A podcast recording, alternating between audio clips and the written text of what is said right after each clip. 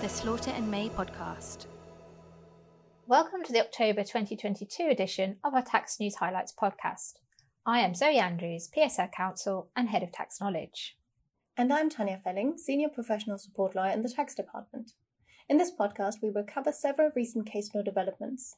The First Tier Tribunal's decision in Burlington Loan Management, the Upper Tribunal's decisions in Aozora GMAC and Pickles, the decision of the Inner House of the Court of Session in Ventgrove, and the Advocate General's opinion in Gallaher. We will also consider the potential impact of the retained EU law revocation and reform bill and announcements at the mini budget. But shall we start with the cases? Yes, um, we've had our fill of unallowable purpose cases recently, and the Kwik-Fit upper tribunal decision is still to come following the hearing last month. But Burlington Loan Management and HMRC is the first case on a purpose test in a double tax treaty and with the multilateral instrument adding a principal purpose test to many treaties for the first time, the FTT's decision has generated lots of interest outside the UK as well as within. The case concerned the question whether Burlington, an Irish tax resident company, could claim relief from withholding tax on UK source interest under Article 12, the interest article, of the UK Ireland Double Tax Treaty. The purpose test at issue was the one in Article 12.5, it reads The provisions of this article shall not apply if it was the main purpose or one of the main purposes of any person concerned with the creation or assignment of the debt claim in respect of which the interest is paid to take advantage of this article by means of that creation or assignment. This is intended to catch treaty shopping or treaty conduit cases, but such behaviour did not appear to be present on the facts of this case. Indeed, Burlington was long established in Ireland and had not been set up there or interposed in a structure to get treaty relief. It received interest on a debt claim it had acquired in the secondary market dealing in claims in the Lehman Brothers administration, so it claimed relief from withholding tax on that interest under the treaty. So, what got HMRC so worked up? The claim had been acquired from a third party that, if it received the interest itself, would have suffered 20% withholding tax and not been able to obtain treaty relief. The price paid by Burlington for the assignment of the claim reflected the fact that it was worth more to Burlington because of being able to reclaim the withholding tax, but there was no mechanism to adjust the purchase price had relief from withholding tax not been available. HMRC treated this as, in substance, a conduit or treaty shopping case within Article 12.5 because, in economic terms, the seller of the claim was taking advantage of Article 12.1 by selling to Burlington for a greater sum than it could have realised itself.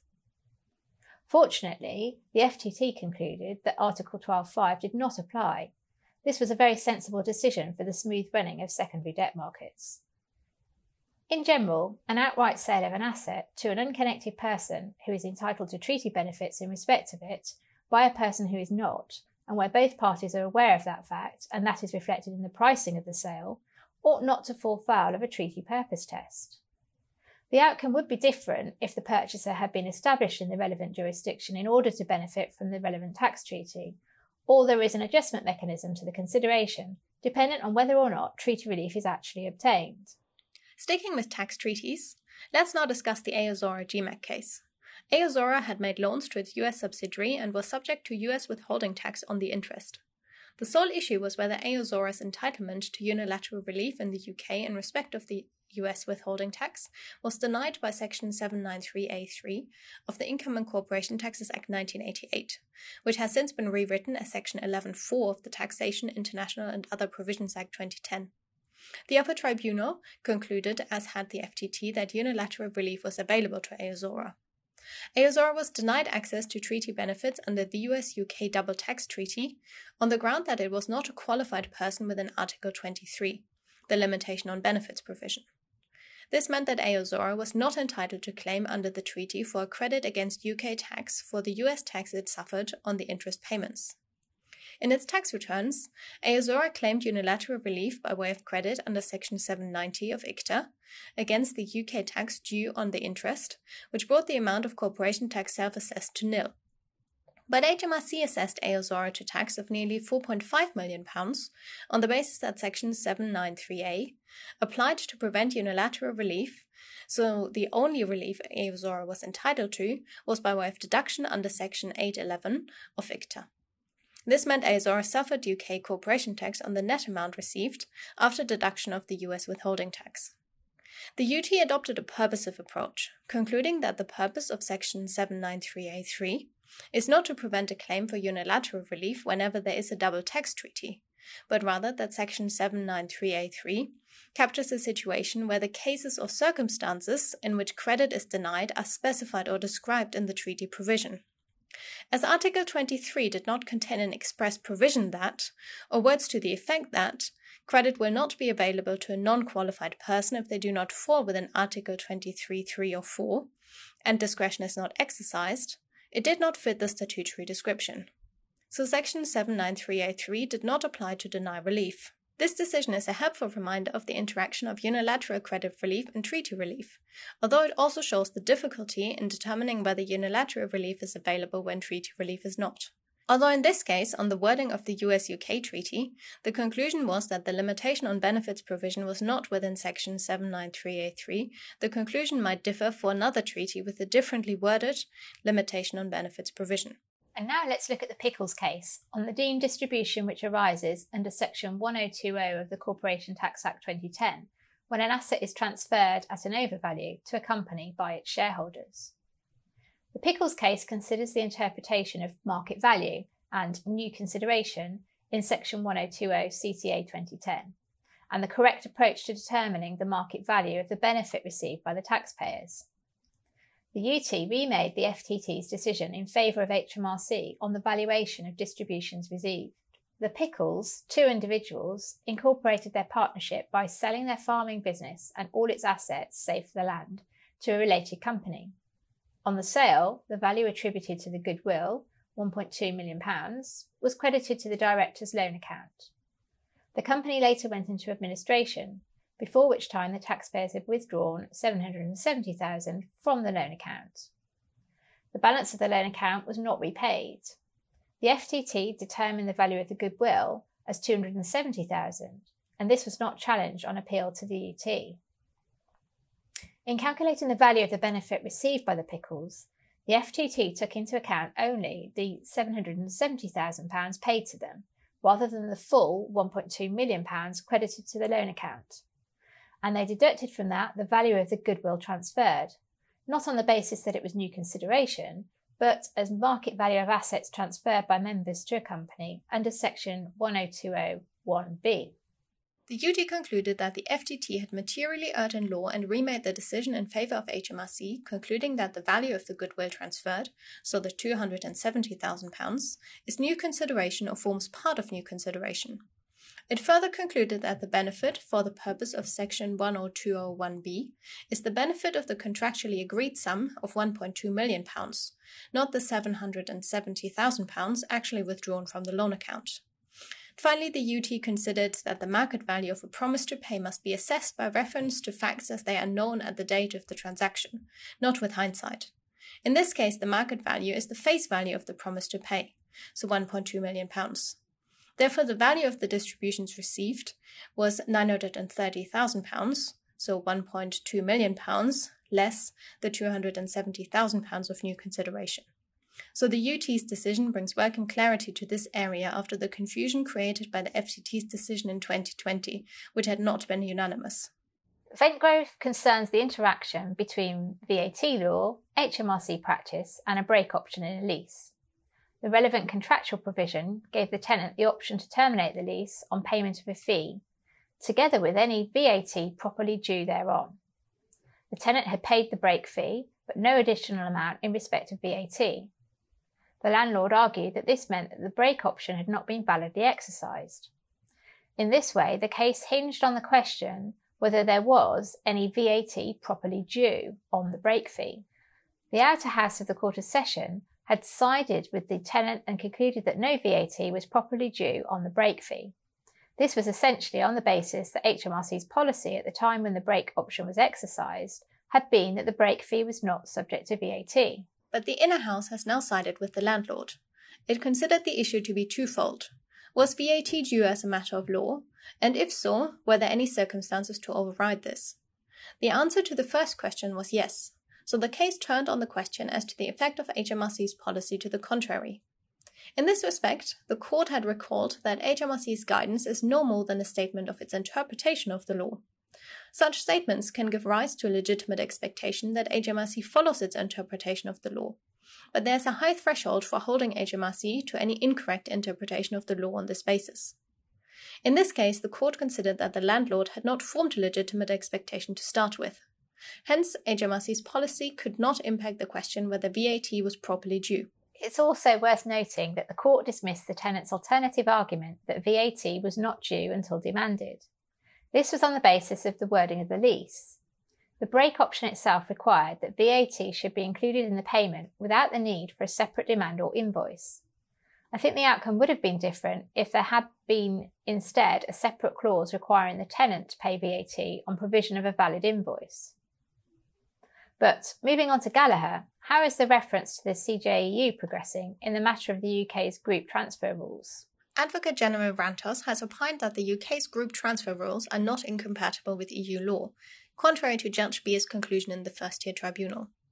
We will cover this in more detail when the CJEU's decision is handed down, but in the meantime, you may recall that the case concerned two disposals by a UK company the 2011 disposal of intellectual property to its Swiss sister company, and the 2014 disposal of shares to a Dutch intermediate parent company. Because in both cases the transferee was a company outside the UK tax net, the transfers could not be on a no gain, no loss basis under Section 171 of the Taxation of Chargeable Gains Act 1992. So there was an immediate tax charge.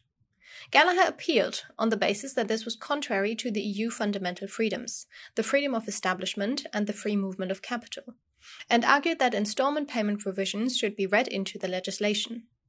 The FTT held that the relevant freedom was the freedom of establishment and that there was no restriction on it for the 2011 disposal. But there was a disproportionate restriction regarding the 2014 disposal. The upper tribunal then referred several questions to the CJEU. The UK legislation has since been amended to permit payment in instalments, so this is primarily of interest to historic cases. It will be interesting to see if the CJEU follows the AG's opinion to conclude that the immediate tax charge on the 2014 disposal was not a disproportionate restriction. And that brings us neatly onto the question of the importance of retained EU law going forward. What can you tell us about the retained EU law revocation and reform bill currently before Parliament and its potential impact on tax? This bill is intended to produce a sort of bonfire of retained EU law at the end of 2023, and at the moment, I think it's quite hard to say what its impact on tax will be. The bill could result in the revocation of a range of tax provisions, including the value added tax regulations, and pave the way for a reimposition of the 1.5% stamp duty season ticket charge on capital raisings. But it appears that the government is alive to these points and may not intend quite such a drastic effect in the tax context. The press release which accompanied the publication of the bill stated that all required legislation relating to tax and retained EU law will be made by the Finance Bill or subordinate tax legislation, and that the government will also introduce a bespoke legislative approach for retained EU law concerning VAT, excise, and customs duty in a future finance bill. So I think this will be a watching brief for now. To my mind, the press release does, however, beg the question how the government will prevent the bill from applying to tax so as to ensure that all relevant tax provisions can be dealt with as the government envisages. Hopefully, this will become clearer as the bill progresses or once we see the finance bill. That is interesting, but perhaps you could clarify one more point for us at this stage. Could the revocation bill end up disapplying provisions, for example, in past finance acts? No, the relevant sunset clause in the bill applies only to subordinate legislation, so primary legislation will be unaffected. This is good news because apparently HMRC identified things such as the patent box, research and development tax credits, and the exempt dividend demerger conditions in section 1081 of the Corporation Tax Act 2010 as EU derived legislation preserved under the European Union Withdrawal Act 2018. On the 23rd of September, the Chancellor set out his growth plan, which has commonly been dubbed the mini budget, even though it was not exactly mini in terms of the measures announced. For starters, the Chancellor announced that the planned increase in the corporation tax rate from 19% to 25% in April 2023 would not go ahead the concomitant increase in the diverted profits tax rate and change to the bank corporation tax surcharge would also be cancelled. At present, it is not, however, entirely clear how this will be implemented. It is possible that the relevant legislation will be included in the Finance Bill 2023 or in a budget resolution at the time of the spring budget.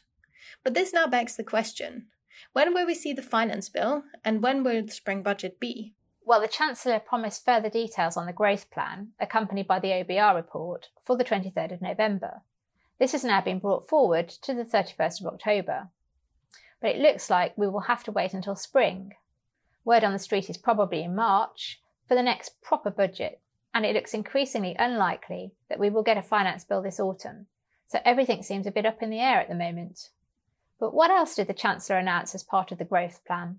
The temporary increase in national insurance contributions would be reversed with effect from the 6th of November, and the health and social care levy, which was due to take effect in April 2023 on expiry of this temporary increase, would be abolished. This measure will be legislated for in the Health and Social Care Levy Repeal Bill, which was introduced in the House of Commons on the day of the growth plan announcements. It is expected that the bill will be certified as a money bill, meaning that it can become law without the approval of the House of Lords.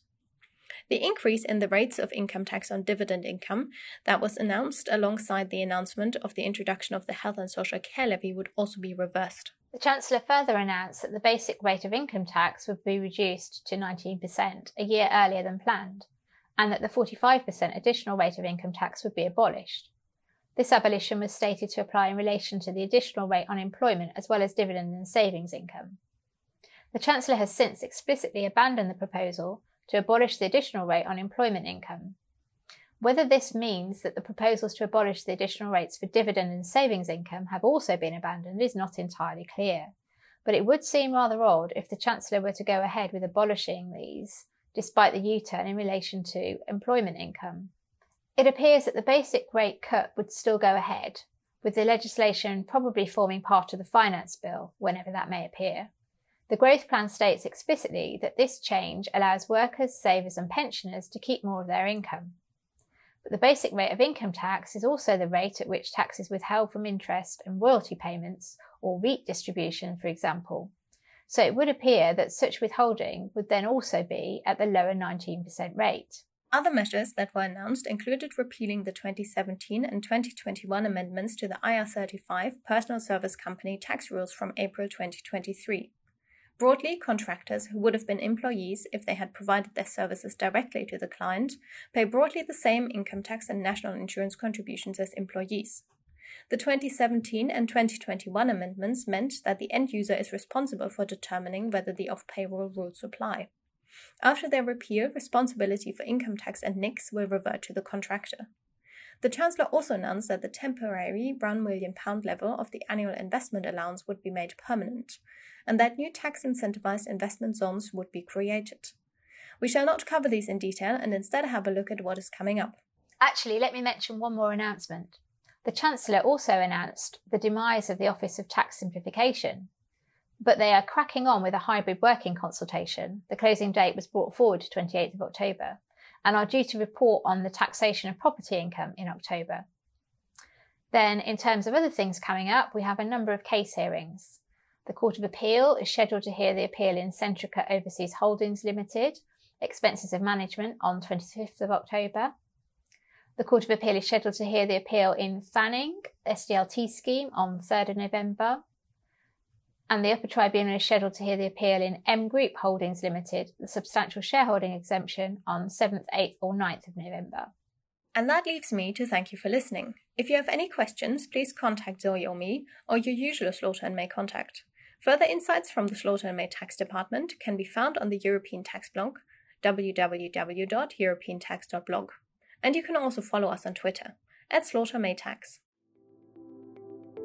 For more information on this topic, or to hear our other podcasts, please visit www.slaughterandmay.com. You can also subscribe to the Slaughter and May podcast on iTunes or Google Play.